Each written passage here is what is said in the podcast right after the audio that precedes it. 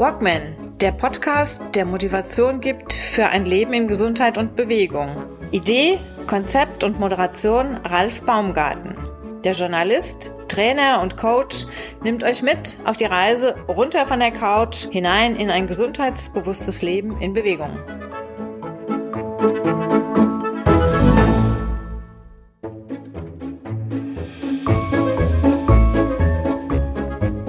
So wie das, was jetzt gerade auf dich zukommt, das ist so, als wenn du kurz vor einem Herzinfarkt oder vor einem Schlaganfall stehst. Ich meine, ich konnte das nicht diagnostizieren, aber ich habe gedacht, ey, da könnte was passieren, da kommt was auf dich zu.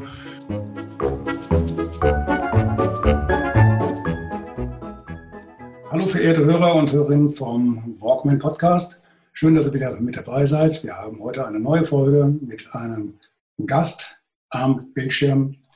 Und zwar einem Läufer. Einem Läufer, ich sage jetzt mal eine Zahl für alle die, die so ein bisschen beim Laufen sich auskennen und denen die Zahl von 3 Stunden und 17 auch was sagt. 3 Stunden 17 für den Marathon. Mein Gast heißt Guido Sander. Das Besondere an Guido ist nicht, dass er diese 3:17 laufen kann, was in meinen Augen schon eine ganz ordentliche Leistung ist, auf die 42 Kilometer. Guido Sander hat noch einen ganz anderen Rekord aufgestellt, der bei der Leistung hier in Deutschland wahrscheinlich einzigartig sein dürfte. Und zwar ist Guido ein ehemaliger Schwergewichtsathlet, ich möchte es mal so formulieren, unterbrich mich, wenn ich einen Fehler mache oder wenn ich es so ganz krass formuliere oder so. Guido hat ursprünglich 193 Kilo gewogen und hat sich dann ein Ziel gesetzt, und dieses Ziel waren also unter anderem dann nach hinten raus die wahrscheinlich vorher nicht eingeplanten 3:17. Und zumindest kam das dabei raus. Herzlich willkommen, Guido Sander. Hallo. Ja, hallo Ralf und hallo liebe Zuhörer. Ich freue mich, dass ich dabei sein darf. Sehr schön, hallo. Guido, nicht jeder meiner Zuhörer ist ein Laufenthusiast und kann mit der Anstrengung des Marathonlaufens etwas anfangen. Womit die meisten etwas anfangen können, ist, dass du mal ein Gewicht hattest von 193 Kilogramm, knapp 200 Kilogramm. Du hast, man wird es erahnen können, in den letzten 2 Jahren über 120 Kilo abgenommen. Und ja, anders wäre auch eine solche Leistung jetzt gar nicht mehr möglich. Hast viel in deinem Leben verändert nach einem Schlüsselerlebnis, das du mal hattest und bei dem, ja, vielleicht kannst du das jetzt mal erzählen. Was ist passiert? Also mir ging es eigentlich schon einige Jahre zuvor, bevor dieses Schlüsselerlebnis passiert ist, ging es mir nicht wirklich gut. Also ich habe immer gemerkt, ich bin unzufrieden, ich bin ausgelaugt, ich bin ausgepowert. Aber ich habe das nie so auf meinen Körper geschoben, sondern ich habe immer gesagt, okay, du hast so viel gearbeitet, du arbeitest zu viel, du musst dich ein bisschen ausruhen und dann wird das alles schon werden. Ich habe, wenn man so will, nie auf meinen Körper gehört, sondern ich habe immer nur auf meinen Kopf, mit meinem Kopf gearbeitet. Das war ja auch mein Kapital, das war mein Geld, letztendlich mein wirtschaftlicher Erfolg, dass ich meinen Kopf eingesetzt habe, weil ich in der IT-Branche als IT-Spezialist unterwegs war. Ich habe Unternehmensberatung gemacht für Vertriebs- und Marketingprozesse. Das war so, und das dann technisch unterstützt. So. Und als ich dann aber irgendwann dann mein Unterbewusstsein, mein Körper, wie man das auch immer betrachten will, meine Seele, immer deutlicher Signale gesendet hat, dass ich brennende Beine hatte, die hatte ich schon über Jahre, dass ich Hitzewallung hatte, dass ich Schweißausbrüche hatte, dass ich bei kleinsten Bewegungen eigentlich schon aus der Puste war und der Körper dann immer deutlicher wurde und mir irgendwann gesagt hat, ey, das geht so nicht mehr weiter, kam das Schlüsselerlebnis wirklich, dass ich Todesangst hatte. Das hört sich krass an, aber es war so. Ich habe irgendwann gedacht, so wie das, was jetzt gerade auf dich zukommt, das ist so, als wenn du kurz vor einem Herzinfarkt oder vor einem Schlaganfall stehst. Ich meine, ich konnte das nicht diagnostizieren, aber ich habe gedacht, ey, da könnte was passieren, da kommt was auf dich zu. Und als dann meine Frau, die examinierte Krankenschwester ist und die letztendlich auch Möglichkeiten hat, einen zu untersuchen, mich untersucht hat und geguckt hat, was ist mit mir los, und wir dann festgestellt haben, dass ich einen entgleisten Blutzucker hatte, dass ich einen nicht mehr messbaren Blutzucker von einem Wert von über 500 hatte, hat sie mir zusätzlich nochmal Angst gemacht, und hat mir zu verstehen gegeben, dass sie jetzt eigentlich den Notarzt anrufen muss.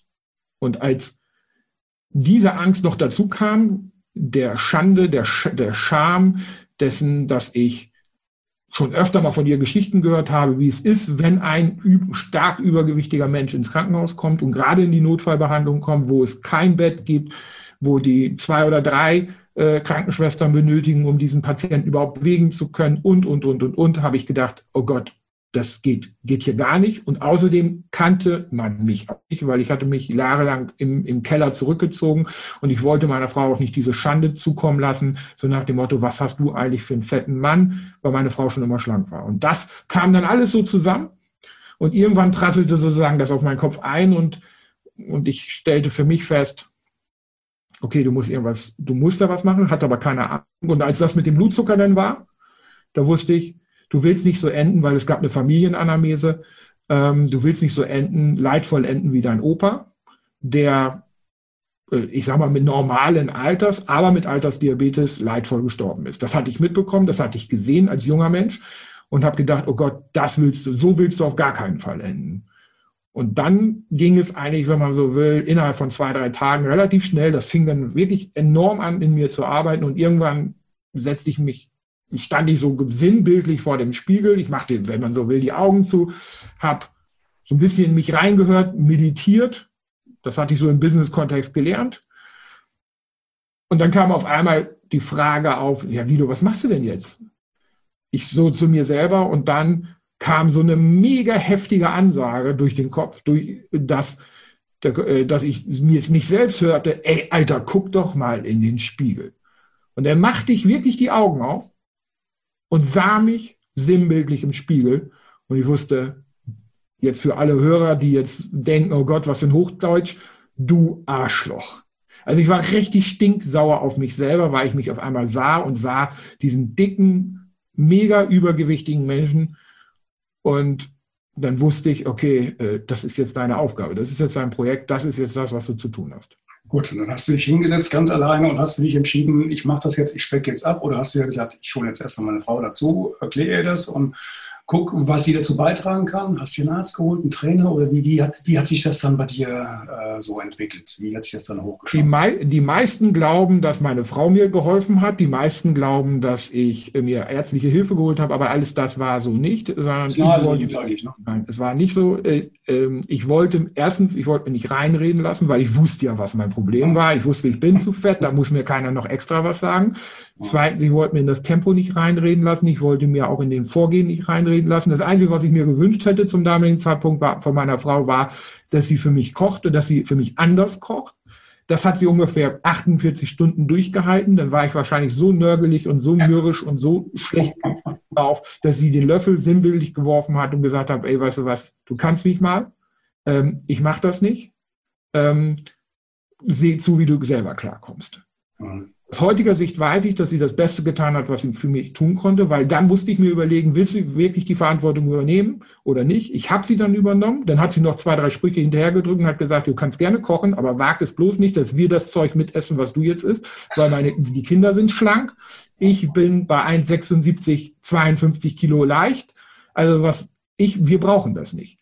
Und da habe ich gesagt, okay, ich mache das trotzdem, dann hat sie mich noch ausgelacht und hat gesagt, das wirst du nie tun. Ich habe gesagt, what's up? Und dann hatten wir sozusagen die interne Challenge und dann habe ich ab dem 3. Tag, wenn man so will, für mich gekocht und für die anderen gleich mit. Und zwar das, was die dann haben wollten. Das heißt, es gab weiterhin auf dem Tagesplan dann Pommes und Fastfood und Sachen, die ich nicht mehr essen durfte und mein Essen. Das hat mich diszipliniert, sehr früh diszipliniert, weil ich durfte es ja nicht probieren. Ich wollte es auch nicht probieren.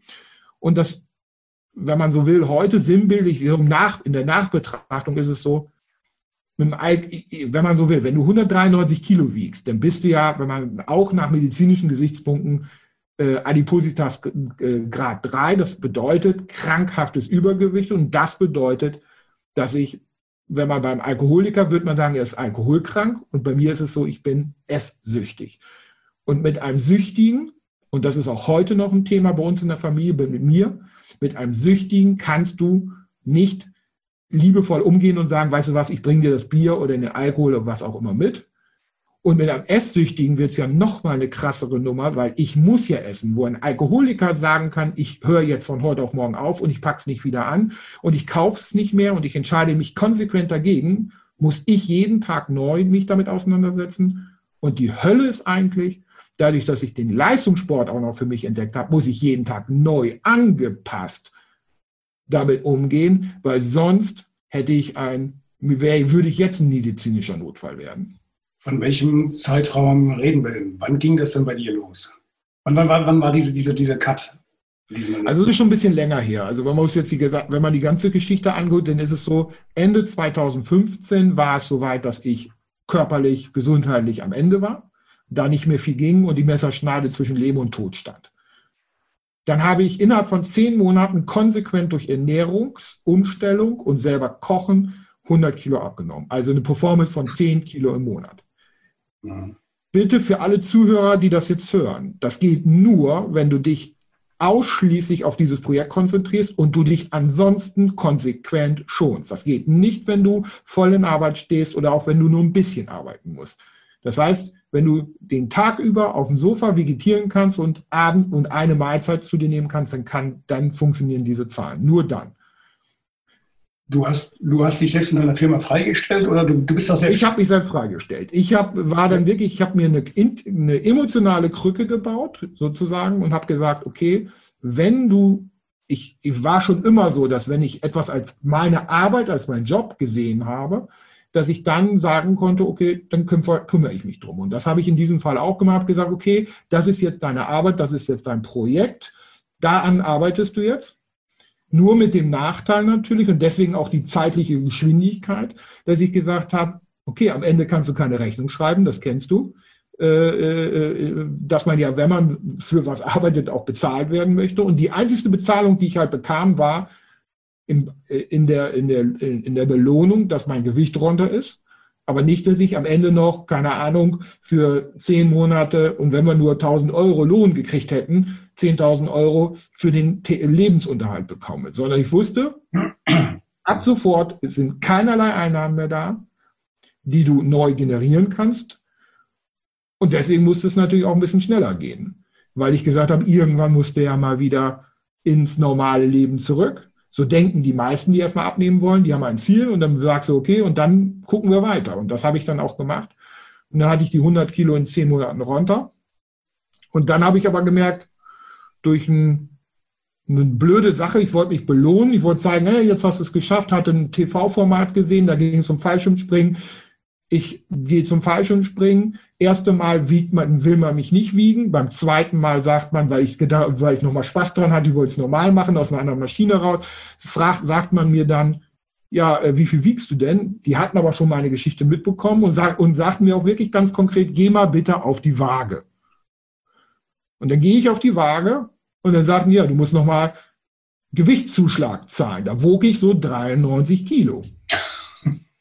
Und du glaubst ja gar nicht, was das in mir gebrodelt hat. Weil ich dann gesagt habe, ey, das kann doch jetzt nicht wahr sein. Jetzt hast du du hast mega abgenommen, du siehst schlank aus und jetzt musst du immer, ich sag mal, einen Übergewichtszuschlag, so wie im Flugzeug, nochmal ein extra Gurt, einen doppelten Platz oder solche Sachen jetzt oder ein größeres Auto, jetzt musst du schon wieder dafür bezahlen, obwohl du schon dich so viel getan hast. Und da war ich so angefressen, dass ich gesagt habe, okay, das kann nicht reichen, da muss noch was gehen. Und dann habe ich da weitergemacht und dann habe ich innerhalb von 7 weiteren 7 Monaten dann mich auf bis zu 69 Kilo runter gehungert. Und an der Stelle war es dann wirklich so, dass ich dann auch ärztliche Hilfe brauchte, weil ich dann durchlaufen, den Sport, den ich dann dazu nahm, die wirklich starke Betätigung, also von 93 dann auf die 69, das habe ich dann mit Laufen unterstützt, weil das hätte ich auch mit dem Essen nicht mehr hingekriegt. Das wäre irgendwann ist, weißt du, wenn du nur 500 Kalorien isst, irgendwann sagt der Stoffwechsel, geht nicht mehr. Und du nimmst auch nicht mehr so ohne weiteres ab, weil du bist ja auch schon auf ein gewisses Plateau. Also habe ich das Laufen und dann war diese Entbehrung, diese Zehrung, dann waren auch die Reserven ja aufgebraucht. Und da habe ich mir dann musste ich mir einen Arzt holen, weil ich irgendwann grau im Gesicht wurde. Menschen, die mich im Video oder auf Fotos sahen, sagten, Mensch, Guido, du siehst nicht gut aus. Ich war echt angefasst deswegen, habe immer gedacht, ihr Arschlöcher, alles ist doch toll und warum unterstützt ihr mich jetzt nicht? Aber im Endeffekt war es dann wirklich so, dass ich vor dem nächsten Kollaps stand, wenn man so will, von 193 Kilo gefährlich, lebensgefährlich zu 69 Kilo lebensgefährlich, weil ich halt mein Blutbild desolat war. Und dann habe ich mir, wie gesagt, medizinische Hilfe geholt und seitdem werde ich auch medizinisch unterstützt. Das würde ich auch jedem heute raten, der in den Leistungssportbereich eintauchen will. Solange es Breitensport, Gesundheitssport ist, würde ich sagen, kann man gucken, was man da macht. Sollte man gut auf sich hören. Aber wenn es in diese Komponente geht, dann brauchst du einen Arzt, der auch öfter mal auf deine Werte guckt, weil woher willst du wissen, dass dein Blut abrauscht, obwohl du dich gut fühlst, weil du ständig im Run-off-High bist? Ich hatte gerade vorher ein kleines Gespräch gehabt mit einem Kollegen von dir, der sagte auch, er hat auch relativ schnell in den ersten Wochen und Monaten abgespeckt und hatte dann 30, 40 Kilo runter und hat noch nicht mal gesehen, dass er auch nur angefangen hat abzuspecken. Wie war das denn bei dir? Das Gleiche. Ich war 3 Monate, die ersten 3 Monate rum.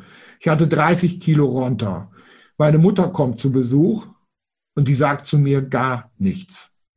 Guckt mich nur an und sagt, Jung, was ist los, willst nicht noch ein Stück Kuchen essen? Und ich hatte mir schon extra einen Kuchen gebastelt mit Ersatzzucker und so, dass ich, damit es nicht auffällig ist, dass ich jetzt irgendwie was anderes esse und es trotzdem essen konnte.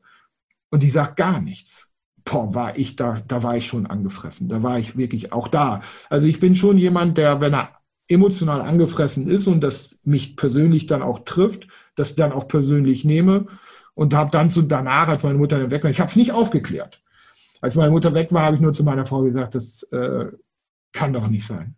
Die hat nichts gesehen. Und meine Frau dann auch so stumpf als Krankenschwester, ja, du hattest ja auch deine normalen Klamotten, du hattest ja auch deine alten Klamotten an. Okay. Danke.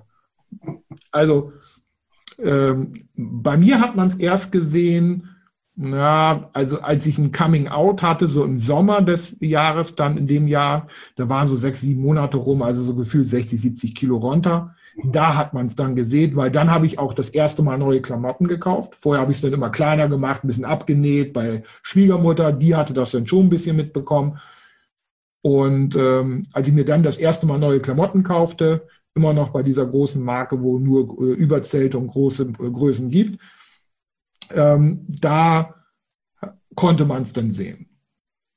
Und da war es dann auch so, dass Menschen schon auf mich aufmerksam wurden und sagten, Mensch Guido, das ist ja Wahnsinn, was machst du da eigentlich?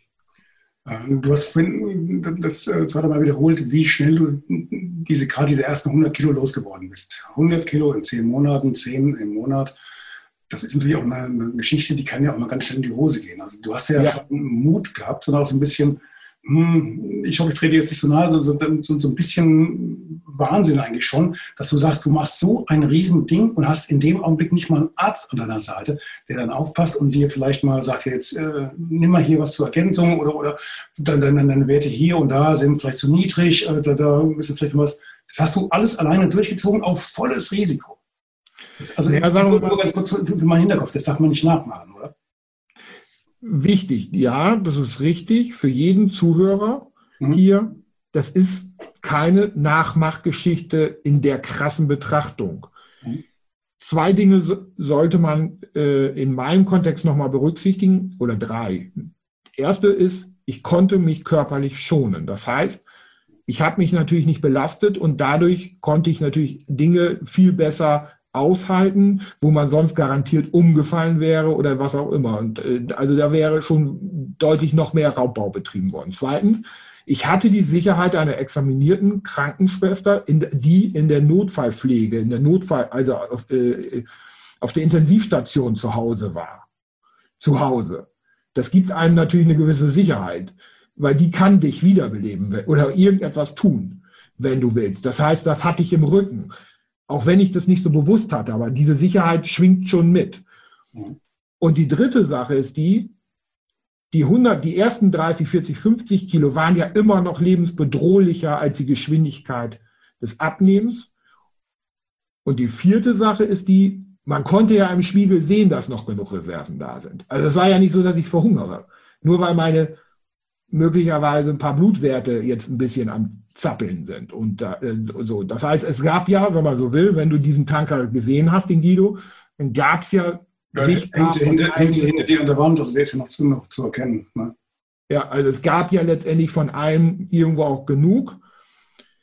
Deswegen muss man schon gucken, wo war denn wirklich diese Wahnsinnsgrenze? Und diese Wahnsinnsgrenze, die würde ich heute schon, wenn ich das heute in der Rückbetrachtung, dann würde ich sagen, ja, so bei 110, 120, so in dem Bereich. Also wenn jemand sozusagen in meiner Größe 1,87, 120 Kilo schwer ist, dann möglicherweise in so einen Prozess einsteigt und auch sehr schnell, dann sollte er schon sehr schnell auch sich mal medizinisch mit untersuchen lassen, weil das ist ja nicht so, dass da so mega Reserven sind. Der ist ja nicht so schwer, so dick gewesen. Und dann wird der Raubbau natürlich schneller anfangen. Also heute würde ich schon sagen, bei 120 Kilo wäre es sicherlich nicht dumm gewesen, damals auch schon mal einen Arzt drauf gucken zu lassen. Aber wie gesagt, ich wollte mich nicht reinreden lassen, weil die Ärzte, die Medizin sagte ja, so 1,52 Kilo im Monat sind gesund abzunehmen. Ja, bloß ganz ehrlich, nicht mal ich, der schon immer sehr willensstark war, nur leider auf meinen Körper bezogen, keine Priorität hatte. Hätte 5 Jahre durchgehalten. Also die Wahrscheinlichkeit, dass ich heute tot wäre oder mindestens mal mich nicht pflegebedürftig oder was auch immer, wäre groß gewesen oder dass ich es nicht durchgehalten hätte, wenn ich nicht diese Geschwindigkeit auch für mich gefunden hätte, die mich motiviert hat, weiter dran zu bleiben. Und das vielleicht auch nochmal für den Zuhörer. Dadurch, dass ich halt das mit dem über den Zucker gemacht habe, weil ich wusste, ich hatte einen entgleisten Blutzucker, also brauchte ich ja nicht darüber nachdenken, ob ich zu fettig futter, sondern ich wusste, ich habe zu viel Zucker, entweder industriell oder Kohlenhydrate. Das habe ich dann später gerafft, dass Kohlenhydrate ja auch Zucker sind und Fructosezucker ist und Laktosezucker ist. Mist, wo ist überall als Zucker drin, was ein Diabetiker dann ja irgendwann zum Wahnsinn treibt und sagt, nur Brokkoli ist jetzt irgendwie auch nicht dein Freund. Auch ein bisschen Zucker drin, aber das ist nicht so dramatisch. Und dementsprechend kannst du, wenn du Kohlenhydrate rausnimmst, und das kann jeder, der übergewichtig ist. Wenn du bewusst, vorsichtig, langsam Kohlenhydrate rausziehst, Zucker rausziehst, Kohlenhydrate, kannst du in den ersten Tagen hohe Anfangsverluste hinbekommen, also sozusagen Gewichtsreduktion hinbekommen, weil das gebundene Wasser in den Muskeln und auch ein 200 Kilo fetter Mann oder ein 120 Kilogramm schwerer Mann hat ja eine Muskulatur, auch wenn die verdeckt ist. Kann halt schnell innerhalb von 3, 4, 5 Tagen 3, 4, 5 Kilo abnehmen. Das ist überhaupt gar kein Problem, weil die Muskulatur erstmal entleert wird. Das heißt, das Glykogen, die Zucker wird aus den Muskeln erstmal abgebaut. Das gebundene Wasser wird ausgeschleust. Das heißt, du gehst dann in den Tagen öfter mal zur Toilette und denkst, juhu, stellst dich dann auf die Waage und sagst, juhu, ich habe 5 Kilo abgenommen. Also das kann jeder nachmachen. Auch du könntest innerhalb von 10 Tagen 5 Kilo abnehmen. Indem du nur und du würdest dabei nicht verhungern, du müsstest nur anders essen. Ist gar kein Thema, weil dieses gebundene Wasser ist das Thema. Damit nimmt man natürlich nicht ein Stück Bauchfett ab, nichts von den gesundheitlichen Risiken ist dadurch weg.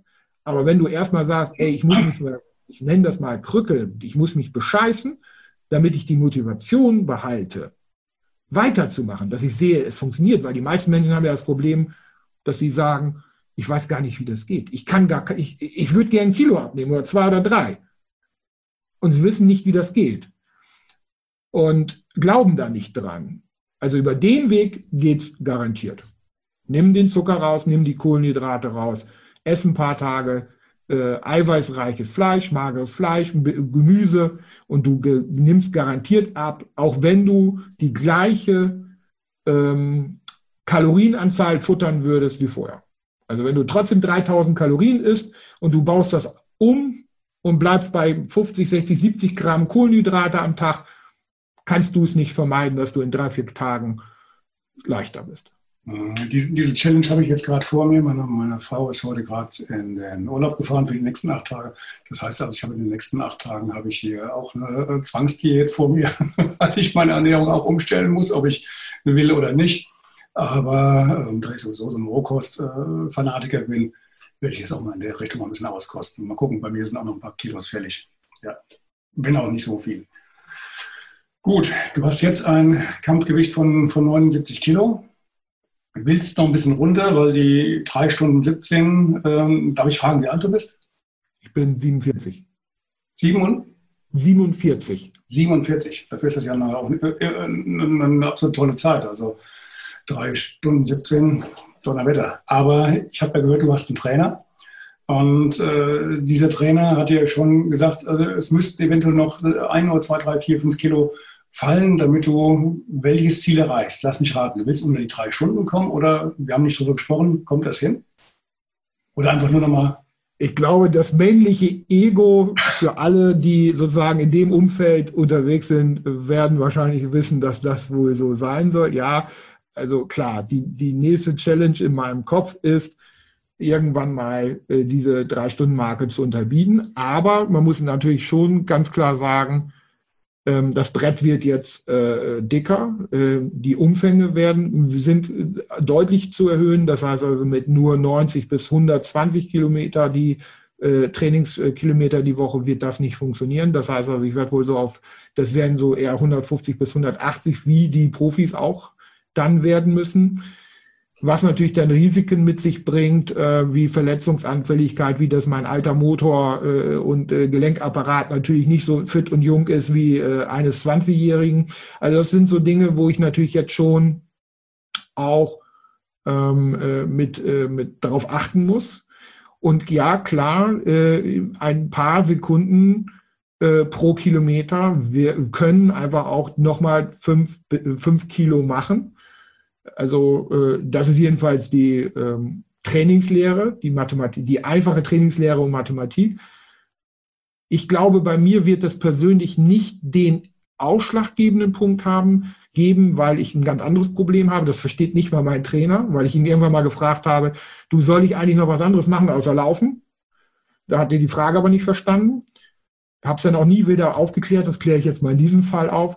Weil bei mir ist es so, ich habe ja gar keine Bewegungsmuster im Kopf. Ich habe mit 12, 13 Jahren das Thema Bewegung komplett abgehakt. Ich hatte vorher als Kind Mumps. Ich hatte ein taubes rechtes Ohr. Das heißt, ich habe schon immer wenn man so will, schon seit Kleinkindesalter Probleme mit meinem Gleichgewichtssinn dadurch. Und das hat da immer dazu geführt, dass ich mich, was die Bewegung, was ruckhaftige Bewegung und schnelle Bewegung und so weiter angeht, mich immer sehr vorsichtig und zurückhaltend verhalten habe. Das hat in der Pubertät dazu geführt, dass ich als Kind gemobbt und gehänselt wurde, weil man gesagt hat, der kann sich ja nicht bewegen, der kann ja nicht mal Fußball spielen und dies und das. Das wusste aber keiner, warum das so ist. Und ich habe es auch selber nicht so richtig gewusst, warum ich es nicht kann. Lange Rede, ich habe bis heute in meinem Kopf keine neuronalen Verbindungen grundsätzlich, wie man überhaupt läuft, wie man richtig läuft, wie man so läuft, dass man die Beine so hoch kriegt wie ein Amanal oder ein Hendrik Pfeiffer oder wie auch immer oder ein Eric Hille, also die Jungathleten, wie die ihre Beine da hochkriegen. Dann weiß ich zwar, es gibt einen Lauf-ABC und dann macht man einen Hopsasa-Lauf und dies und das und mein Kopf sagt, wie geht das denn? Also, lange Rede, das sind Dinge, die da oben nicht verdrahtet sind und die ich jetzt üben muss, die ich wirklich lernen muss, und die viel komplizierter sind für mich. Wie bewege ich mir meine Beine hoch? Wie ziehe ich meinen Winkel hoch? Wie drücke ich mich ab, damit ich überhaupt nach vorne komme? Das sind Dinge, wo man, wenn man eine Leichtathletikkarriere hat, wenn man schon sehr früh eine sehr vielseitige Leichtathletikausbildung oder eine sportliche Betätigung hatte, nicht versteht. Bei mir ist es aber so, ich verstehe nicht, wie man das hinkriegt. Und das sind Dinge, die lerne ich, als wenn ich ein kleines Kind bin oder ein Jugendlicher, der jetzt sozusagen das Laufen lernt. Und deswegen glaube ich, ist es bei mir eher die Athletik, die sozusagen und diese neuronale Entwicklung viel wichtiger, als nochmal 5 Kilo zu machen. Es gibt ja mehrere Ansätze in die Richtung. Also einmal der Punkt, für jedes Kilo, was du verlierst, wirst du dann so und so viele Sekunden schneller. Was du vorhin gesagt hast, das war so die Grundrechenart im, wie werde ich schneller durch Abspecken. Bis zu einem gewissen Punkt geht das, aber dann irgendwann stößt man halt an seine Grenzen, gebe ich dir recht. Wo ist ein bisschen, gut, ich bin kein Lauftrainer, gut, Lauftrainer schon, Lauftrainer C, Andreas Butz und da die Kurse gemacht. Und vorher habe ich auch mal Triathlon-Trainer schon gemacht und. Aber was ich jetzt auch vor kurzem wieder gehört habe, ich weiß nicht, war es bei mir Manuel Bohlender, in der Barefoot Academy oder war es bei den Jungs da von Fat Wars One.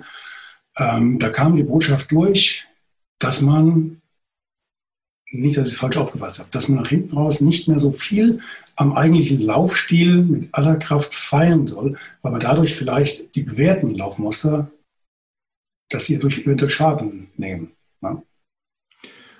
Ich glaube, dass du, da ist es jetzt eher eine Meinung ohne Wissen, ich glaube, dass das grundsätzlich für Menschen, die einen normalen, ich sag mal, Bewegungswerdegang haben, sportlichen Werdegang haben, in der Jugend, in der Kindheit, in der Jugend, im frühen Jugendalter vielleicht auch Dinge gemacht haben, dass ich sagen würde, ja, dann, da wäre ich bei dir. Wenn jemand aber so wie ich, wenn man so will, von Null kommt, dann hat derjenige eigentlich noch eine Chance zu sagen, okay, bevor ich es mir jetzt konsequent falsch aneigne, was noch gar nicht verdrahtet war in meinem Kopf, versuche ich es doch eher besser zu machen. Mhm. Und ich glaube, das ist mein großes Fund, dass ich glaube auch, da ist auch die Besonderheit meiner Leistung und meiner Entwicklung drin begründet, dass ich wirklich sagen kann, ich habe null Referenzerfahrung und weil gar keine Referenzerfahrung ist, mache ich Dinge wie ein Kleinkind an der Stelle und lerne etwas komplett neu und kann es auch noch neu lernen. Anstelle, das, was du jetzt gerade sagst, dass wenn du etwas schon lange trainiert hast, das dann umzutrainieren, halt würde auch ich für schwieriger halten. Also einen alten Elefanten oder Esel oder was auch immer nochmal umzutrainieren, ist, glaube ich, schwieriger, und raubt mehr Effizienz, als wenn du einfach nur jemanden hast, so wie mich, der zwar ein alter Sack ist in der Branche, aber in dem Bereich, wie hat mein Trainer so schön gesagt, ich bin der Garagenwagen einer alten Dame, 80-jährigen alten Dame, die vor 30 Jahren ein werksnagelneues Auto in die Garage gestellt hat, dreimal damit gefahren ist bei Sonnenschein und ansonsten noch nichts mit dem Motor und dem ganzen Wagen passiert ist. Ich habe also sozusagen schon ein Alter, aber es ist nicht genutzt worden. Ich würde dir bei einem Punkt recht geben, bei einem anderen Punkt nicht, weil bei dem Wagen und den 30 Jahren ist ja ein sehr schöner Vergleich. Auf der anderen Seite sehe ich aber auch, dein Wagen ist vielleicht wenig gefahren, aber er hat immer verdammt viel Gepäck dabei gehabt. Und der ist natürlich auch, der ist mehr als Lastwagen durch die Gegend gerollt, als kleiner Ferrari. Und jetzt hast du halt die Lasten losgekriegt und jetzt versuchst du halt den Sprung hinzukriegen zum Ferrari. Ja gut, okay, war beides eine schwere Belastung. Wie so immer, es hinken natürlich die Vergleiche. An der Stelle gebe ich dir völlig recht, das Risiko, dass aus diesem Lastwagen dann irgendwann mal ein zerstörter Ferrari wird, ist da, klar.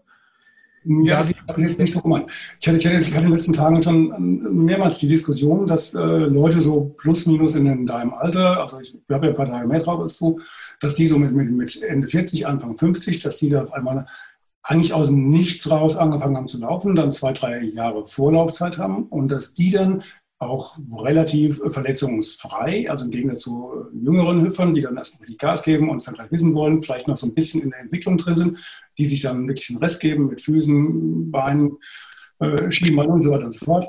Und vielleicht das Alter da so einen positiven Effekt aus, wie jetzt auch gerade bei dir, weil du hast ja auch immer eine Belastung gehabt, du hast ja da Gewicht durch die Gegend geschleppt, das war ja bombastisch und auch das musste der Körper ja irgendwie auch mal verkraften. Vielleicht kommt dir das jetzt ja auch in diesem Fall wirklich zugute. Du hast nicht die Chance gehabt, vorher auch dir über Sport deine Knochen schon zu verbiegen und die Muskeln und Fasern kaputt zu kriegen. Und bist aus dieser anderen Geschichte relativ gut, sehr gut rausgekommen und spielst jetzt so diesen Dauertrainingseffekt mit diesen 120 Kilo, die du die Tag und Nacht mit dir rumgeschleppt hast. Das ist ja schon Leistungssport. Ich möchte niemanden raten, das als Grundlage zu nehmen, zu sagen, ich fresse mich jetzt so hoch, damit ich dann mit 50 Weltklasseläufer werde und damit nochmal eine zweite Karriere dann mache. Also ich würde sagen, der Preis ist nicht, den sollte man nicht wählen. Gleichwohl habe ich auch schon mal gedacht, dass diese Art des Trainings, was ich dort hatte, wahrscheinlich auch ein bisschen darauf eingezahlt hat oder einzahlt, weil wenn man so will, die Belastung jetzt, wenn ich jetzt in das schnelle Laufen gehe, in das Rennen gehe, wahrscheinlich wieder so in dem Maß sich dann bewegt, wie das, was ich vorher bei normalen Walken oder Spazierengehen so oder so auf dem Knochen hatte, ne? Das x-fache Gewicht. Also es könnte sein, das müsste man mal biomechanisch mal berechnen, aber ich kriege das nicht in den Kopf, nicht hin, also von daher lasse ich es. Ob das eine ähnliche Belastungssituation ist, wo mein Körper jetzt sagt, ach, das kenne ich ja eigentlich, da bin ich ja drauf ausgerüstet. Weiß ich nicht. Gut, blicken wir mal so ein bisschen in die Zukunft. Gehen wir mal davon aus, vielleicht haben wir Glück und Ende des Jahres, Anfang nächsten Jahres rollen die Räder wieder halbwegs normal und wir haben diese Corona-Phase mal hinter uns und im nächsten Jahr gibt es wieder Wettkämpfe. Durchgehend trainieren tust du ja, nach dem, was ich so mitbekommen habe. Du bist ja gut im Futter und wenn ich jetzt hier so sehe auf dem Bildschirm, da ist ja von grau und eingefallen und so nichts zu sehen. Du siehst ja aus, als ob du aus dem Trainingslager kämpfst. Was darf man denn im nächsten Jahr eventuell von dir erwarten oder willst du da nicht drüber sprechen? Ja gut, also erstmal ist es so, dass viele fragten, ob ich denn jetzt motiviert bin, weil ich jetzt gerade mal keine Wettkämpfe habe oder weil ich auf kein Ziel hinarbeite. Und da muss ich sagen, ich habe da erstmal gar keinen Schmerz mit, weil ich finde Wettkämpfe mittlerweile extrem cool. Da hätte ich nicht mit gerechnet, dass das etwas ist, was mich noch motivieren könnte, in meinem Alter so an den Start zu gehen. Aber durch den Verein habe ich die Möglichkeit, wirklich auch vorne in die Gruppen reinzugehen und auch mit den Eliteläufern oder kurz dahinter mit ins Feld zu dürfen. Das ist natürlich eine ganz coole Sache. Das durfte ich sozusagen, wenn man so will, ab meinem ersten Wettkampf, den ich dann gemacht habe.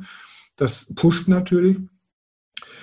Aber ich nehme dieses Jahr jetzt erstmal grundsätzlich mit als Chance zu sagen, okay, ich mache weiter Grundlagenausdauer, ich mache weiter Aufbau und ich habe ganz bewusst auch die Kilometer rausgenommen, bin seit, wenn man so will, wirklich seit Anfang Februar sehr viel auf dem Fahrrad unterwegs und mache einige Einheiten auf dem Fahrrad, um mich einfach nicht abzuschießen, weil warum soll ich meine Knochen jetzt bewusst anschrappen, wenn ich 80% des Trainings auch übers Fahrrad machen kann. Und da gibt es auch ganz interessante neue Dinge, die ich noch nie gemacht habe, wie halt auf einer ganz kleinen Scheibe ganz, ganz schnell zu strampeln, um eine neuronale Verbindung, um diese Schrittfrequenz zu simulieren.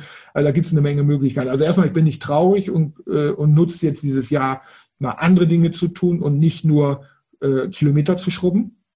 Also leere Kilometer nennt man das, glaube ich, in unserer Sprache. Und nächstes Jahr, ich hätte jetzt kürzlich schon beim kleinen Elitelauf mitlaufen können. Konnten wir aber nicht hin.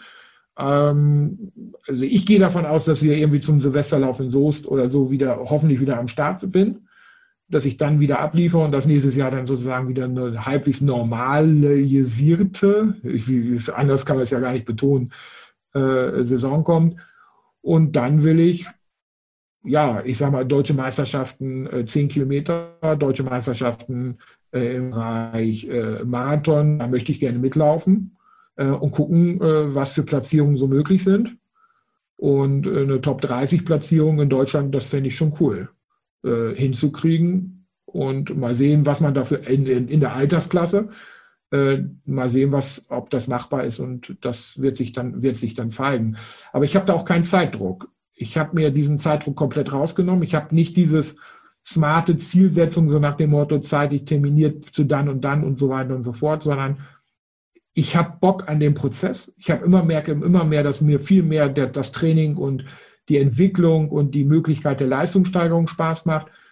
Und wenn es nächstes Jahr nichts wird, dann wird es übernächstes Jahr was. Und wenn es da nichts wird, also ich baue das einfach weiter auf. Also ich habe einfach Bock auf Aufbau, Prozess, Entwicklung. Und wenn dann die Ergebnisse irgendwann dann eintreten, dann bin ich natürlich noch glücklicher. Aber das ist davon, sage ich immer gerne in Interviews, das ist für mich die Kirsche auf der Sahnetorte. die sieht cool aus, die schmeckt auch, aber davon wirst du nicht satt. Also das reicht nicht, um davon satt zu werden. Also die und wovon ich satt werde, ist halt, wenn ich einfach das tun darf, was ich tun kann, was ich mache, worauf ich Bock habe, dass ich jeden Tag raus kann, dass ich jeden Tag was tun kann und dass ich jetzt so fit aussehe, wie ich jetzt aussehe und dass ich mein Leben so lebe, dass ich sage, ey, wisst ihr was, leck mich doch, Entschuldigung, mach einfach das. Also viele von unseren Zuschauern werden wahrscheinlich noch Pippi Langstrumpf kennen, die ja immer gesagt hat, ich mache mir die Welt so, wie sie mir gefällt. Ich mache mir meine Welt so, wie sie mir gefällt. Und dann habe ich noch das Grisou, das kennen auch noch viele aus unseren jungen Kindheitstagen, dass ich im Kopf habe, dass bei schlechtestem Talent der kleine Grisou ja immer gesagt hat, ich will Feuerwehrmann werden und in meinem Kopf läuft ab, ich bin Profisportler. Das heißt, ich will von dem Sport, möchte ich finanziell in irgendeiner Form leben können, darauf arbeite ich hin und das fände ich eine coole Sache, weil das wäre dann für mich, vielleicht nochmal für andere Zuhörer, der Karriere 2.0 nur umgedrehte Weg, wo ein Oliver Kahn 30 Jahre lang Sport gemacht hat oder 20 Jahre Sport, ich weiß nicht, wie lange das jetzt wirklich war, und gesagt hat, ich gehe ins Management, habe ich, wenn man so will, mit meiner Unternehmerkarriere, selbstständigen Karriere, Unternehmer bin ich immer noch, das bleibe ich auch, aber mit meiner selbstständigen Karriere, wo ich selbst und ständig Dinge selbst steuere, abgeschlossen, da gehe ich, wenn man so will, in Rente, in Vorruhestand und mache jetzt nochmal eine Sportkarriere.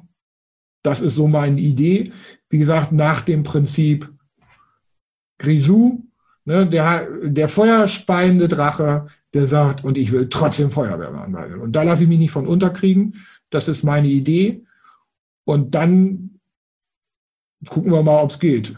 Und wenn es nicht geht, ich habe in einem anderen Interview gesagt, wenn man mir sagt, das geht nicht, und das haben schon einige gesagt, dann zündet man bei mir so heftig das Feuer, dass ich sage, ach Leute, ich habe schon so viel bewiesen, das kriege ich wahrscheinlich auch noch irgendwie hin. Die Frage ist nur, wann. Und wenn ich irgendwann 80 bin. Ich habe so ein kleines Klingeln im Ohr. Du hast vorhin gesagt, du fängst jetzt auch an mit Radfahren. Wie sieht es denn bei dir aus mit Schwimmen? Nee, vergiss es. Ich werde kein Triathlon machen. Vielleicht nochmal für alle Zuhörer an der Stelle, mit 170 Kilogramm habe ich angefangen damals zu schwimmen. Also wenn man jetzt sagt, was hat er denn zwischendurch gemacht und Wahnsinn und mit Laufen, weil das immer gerne in den falschen Hals gerät. Ich habe mit 170 Kilogramm angefangen zu schwimmen, weil mir halt schwarz vor Augen wurde und weil ich gedacht habe, ein bisschen was für meinen Stoffwechsel wäre gar nicht so schlecht, oder mein Kreislauf wäre ganz gut. Mit 150 Kilo bin ich dann angefangen, Fahrrad zu fahren. Weil mir das mit dem Schwimmen zu teuer wurde, weil, wie gesagt, hatte ja gesagt, ich habe kein Geld verdient und ich konnte meiner Frau nicht erklären, dass ich jetzt jeden Monat 50, 60, 70 Euro dafür brauche, dass wir irgendwie ins Bad gehen.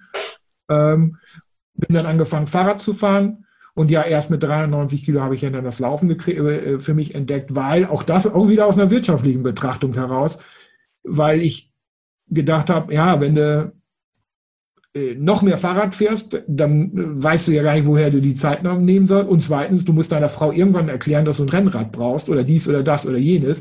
Gerade was die Ausrüstung im Triathlon angeht, ist ja das heftigste Männerspielzeug, wenn du Kohle hast, neben Ferrari, neben Autos oder Golfen. Also bei Fahrrädern kann man sich ja auch auslassen, bis der Arzt kommt. Und das hätte ich meiner Frau nicht verkaufen können, dass ich jetzt ab sofort 3.000 Euro, 5.000 Euro, 10.000 Euro Rad brauche. Also um das mal damit dann auch abzuschließen, ich habe alle drei Disziplinen jetzt hinter mir und ich mache viel Fahrradfahren, aber im Kopf bin ich ein Läufer. Und ich sage auch für mich, ich bin ein Läufer und das bleibt so. Prima, okay. Gibt es zum Schluss noch was du gern loswerden möchtest? Also grundsätzlich erstmal finde ich dein Projekt cool. Das möchte ich loswerden, dass du diesen Walk-Män-Podcast ins Leben gerufen hast. Ich glaube und ich bin davon überzeugt, dass das gerade jetzt in der heutigen Zeit gut reinpasst, dass es ganz viele Menschen gibt, die sich sowas auch anhören. Und gerade dieses Interviewformat, das merke ich auch bei mir, ist das, was ich persönlich selber am liebsten höre, weil das der Zeit vertreibend ist, sehr informativ, weil ich mich auch in die Gedanken von anderen Menschen mit eindenken kann, gucken kann, was machen die so, mich inspirieren lassen. Also das ist etwas, was ich total toll finde, und das ehrt dich da an dieser Stelle sehr, dass du dieses auch so aufgreifst und so umsetzt. Das finde ich toll. Dann finde ich cool, dass du das Ding Walkman genannt hast. Das erinnert mich an meiner Kindheit, weil da war dann dieses Walkman sozusagen das iPhone, der Urgroßvater des iPhones, wenn man so will. Auch das ist etwas, was ich sehr assoziiere und wo ich gedacht habe, ist irgendwie cool, das gefällt mir, das passt. Und von daher alle Daumen hoch für diesen Podcast, für deine Arbeit, für deine Leistung, für das, was du hier tust und deinen Einsatz. Ich denke, wir brauchen einfach solche Formate und solche Möglichkeiten, um Menschen zu inspirieren und zu erreichen. Und damit bist du, finde ich, auf einem coolen Weg. Also das möchte ich auf jeden Fall loswerden, und für alle Zuhörer zusätzlich, wenn sie sich mit dem Thema Bewegung und Abnehmen beschäftigen, bitte macht es nicht so krass nach, außer ihr seid in einer lebensbedrohlichen Situation. Dann ist, weil lebensbedrohlich ist, auch krass, dann solltet ihr darüber nachdenken, auch krass möglicherweise zu handeln, weil das ist als letzte Analogie, die meine Frau mir immer gerne sagt, wenn es darum geht, in der Notfallmedizin jemandem das Leben zu retten, dann ist es krass, mit einem Defi auf diesen Menschen draufzugehen und ihn wieder zu beleben. Und es zerstört eine ganze Menge und es macht sehr viel kaputt, aber gleichzeitig rettet es Leben. Und das ist dann hier an dieser Stelle auch. Also lieber Zuhörer, wenn du 200 Kilo wiegen solltest oder 180 oder 170, sagen wir mal ab 150, dann überleg dir wirklich, ob du mit dem Mindset, sagt man ja neudeutsch heute, Glaubenssatz, Einstellung, wirklich klarkommst, wenn du sagst, ich probiere es mal so ein bisschen und ich mach mal und ich mache das alles ganz langsam. Wenn das bislang funktioniert hätte, wärst du nie so fett geworden. Punkt. Ich wäre nicht so fett geworden, wenn ich mit meiner alten Einstellung wenn ich die nicht über Bord geworfen hätte und gesagt hätte, ey Alter, jetzt musst du mal rennen. Jetzt musst du dich mal beeilen. Und bei mir war es halt der Tod, der, wenn man so will, mir im Nacken saß. Und bitte, bitte, lieber Zuhörer, lass es nicht so weit kommen. Das soll mein Abschlussstatement sein. Lass es nicht so weit kommen, dass dir irgendwie der Sensemann sagt, ey Alter, beweg dich, ich bin hinter dir her. Das ist nicht die coolste Variante, warum man etwas tut. Immer. Da kann ich gar nichts mehr oben drauf satteln. Vielen, vielen Dank für dieses Interview und vielen Dank für die Zeit, die du dir genommen hast. Ja, ich wünsche dir und deiner Frau noch ein schönes Wochenende, Restwochenende, und ja, vielleicht sieht man sich ja mal in Euskirchen oder weiß der Teufel wo. Okay. Danke. Ja, das wird dann Pflichtprogramm, lieber Ralf, oder? Also wir beiden gehen irgendwann mal zusammen laufen, wenn wir coronamäßig uns hier nicht so digital verhalten müssen. Ja, wenn ich meine Ferse mal wieder irgendwann im Griff habe, die... Du, ich gehe auch wandern, walken, oder was auch immer mit dir. Also das ist, Bewegung ist das Thema. Das gilt, da schreibe ich dich mal an. Okay, vielen, vielen Dank erstmal und Grüße, bis dann. Ciao, mach's gut. Tschüss. Ciao. Stopp, ich habe da noch was. Also ganz kurz zu unserem Wanderevent Walk-Män32. Der Name steht jetzt fest. Den habe ich in einer demokratischen Abstimmung direkt vor dem Spiegel kurzfristig festgelegt. Widerworte gab es auch keine. Gut, die Strecke wird 32 Kilometer haben. Sie führt von einem bayerischen Ort, von einer Ortschaft aus, über die Berge. Ich sage jetzt nicht genau, wo sie lang führt, bis nach Bad Orb. Es gibt einige Höhenmeter zu bewältigen. Die Strecke ist landschaftlich sehr, sehr, sehr reizvoll und wird wohl allen Teilnehmern wirklich viel Spaß machen. Das können wir, glaube ich, garantieren. Ja, wir haben uns einiges einfallen lassen, auch gerade für den Schlussbereich, für den Endbereich. Wir werden hier auf dem Bad Orber Marktplatz mit den knapp 100 Teilnehmern, so hoffen wir doch, hier unten eintreffen. Dort wird es ein buntes Programm geben mit viel Musik und Unterhaltung. Und so, dass wir ja den Teilnehmern und ihren Familien und Partnern auch etwas bieten können, dass wir ihnen auch unsere Altstadt mal ein bisschen schmackhaft machen können. Ja, was gibt's noch zu sagen? Die Anmeldung wird offen sein über unsere Walkman-Seite, walkman.de. Walkman bitte nicht mit Ä geschrieben, sondern mit AE. Das wäre nett. Ab Samstag, dem 8. August Samstag, 8. August. Dann könnt ihr euch anmelden. Bis dahin habe ich auch hoffentlich eine Kontonummer, wo die Anmeldegebühren hingehen können. Es wird eine Obergrenze geben von 100 Teilnehmern vorerst. Und solange das noch nicht offiziell geklärt ist oder beziehungsweise bestätigt ist, wird es auch bei dieser Obergrenze bleiben. Heißt also, wer zuerst kommt und zuerst zahlt, ist auch zuerst mit dabei. Was gibt's noch zu sagen?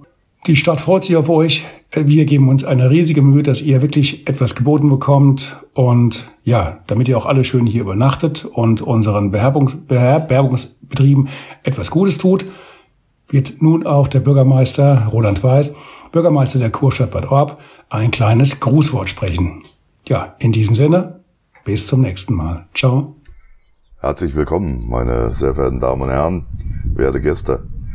Wir freuen uns, dass Sie sich entschieden haben, den Podcast vom Walkman anzusehen. Es freut mich, dass wir auch die Möglichkeit haben, mal für unser schönes Bad Orb zu werben. Corona hat unser Leben, aller Leben verändert. Wir verzichten auf Fernreisen und entdecken unser schönes Deutschland neu. Und wir hoffen, dass sehr viele unser schönes Bad Orb entdecken. Wir haben in Bad Orb 300 Kilometer Wanderwege und Radwege. Wir haben eine Flowtrail-Strecke. Wir bieten also eigentlich alles, was ein Urlauber möchte. Wir haben einen alten historischen Kurpark. Wir haben das schönste Gradierwerk von Hessen und das größte. Dazu darf ich Sie einladen, dass Sie sich das ansehen und unsere schöne Stadt besuchen. Und vielleicht ein paar schöne, erholsame Tage hier in Bad Orb verbringen. Ich würde mich freuen, als Bürgermeister der Stadt Bad Orb, wenn ich Sie in unserer schönen Stadt für einen Kurzurlaub begrüßen dürfte und wünsche Ihnen jetzt schon in unserem schönen Spessart, im schönen Bad Orb, erholsame Tage. Genießen Sie Deutschland in diesem Jahr, genießen Sie Bad Orb. Besten Dank für Ihre Aufmerksamkeit.